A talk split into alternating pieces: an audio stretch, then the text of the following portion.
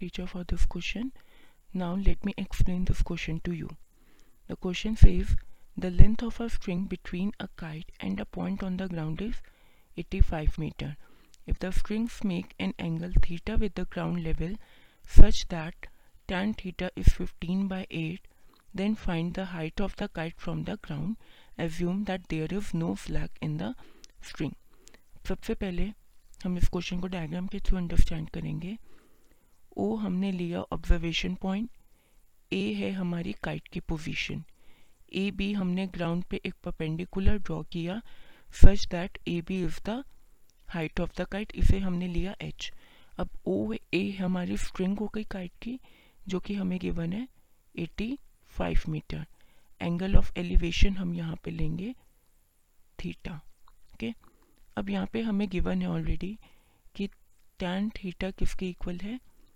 15 by eight के अब हम फॉर्मूला ये यूज़ कर सकते हैं कि साइन थीटा होता है परपेंडिकुलर अपॉन हाइट और हमारा टेन थीटा इक्वल होता है परपेंडिकुलर अपॉन बेस इस फॉर्मूला को यूज़ करके हम इजीली ये पता चल गया कि साइन थीटा किसके इक्वल होगा।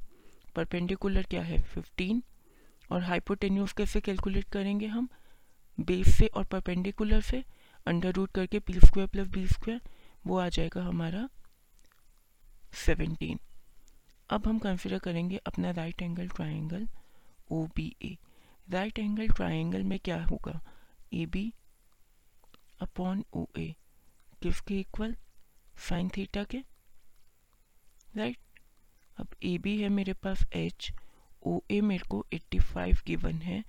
तो ये इक्वल हो जाएगा साइन थीटा की वैल्यू हमने ऊपर फाइंड कर ली.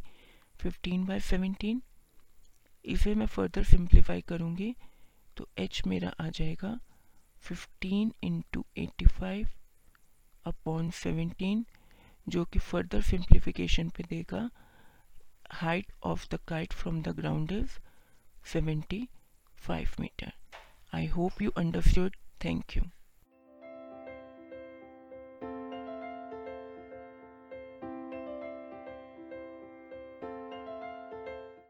this podcast is brought you by hubhopper शिक्षा अभियान अगर आपको ये पॉडकास्ट पसंद आया तो प्लीज़ लाइक शेयर और सब्सक्राइब करें और वीडियो क्लासेस के लिए शिक्षा अभियान के यूट्यूब चैनल पर जाएँ।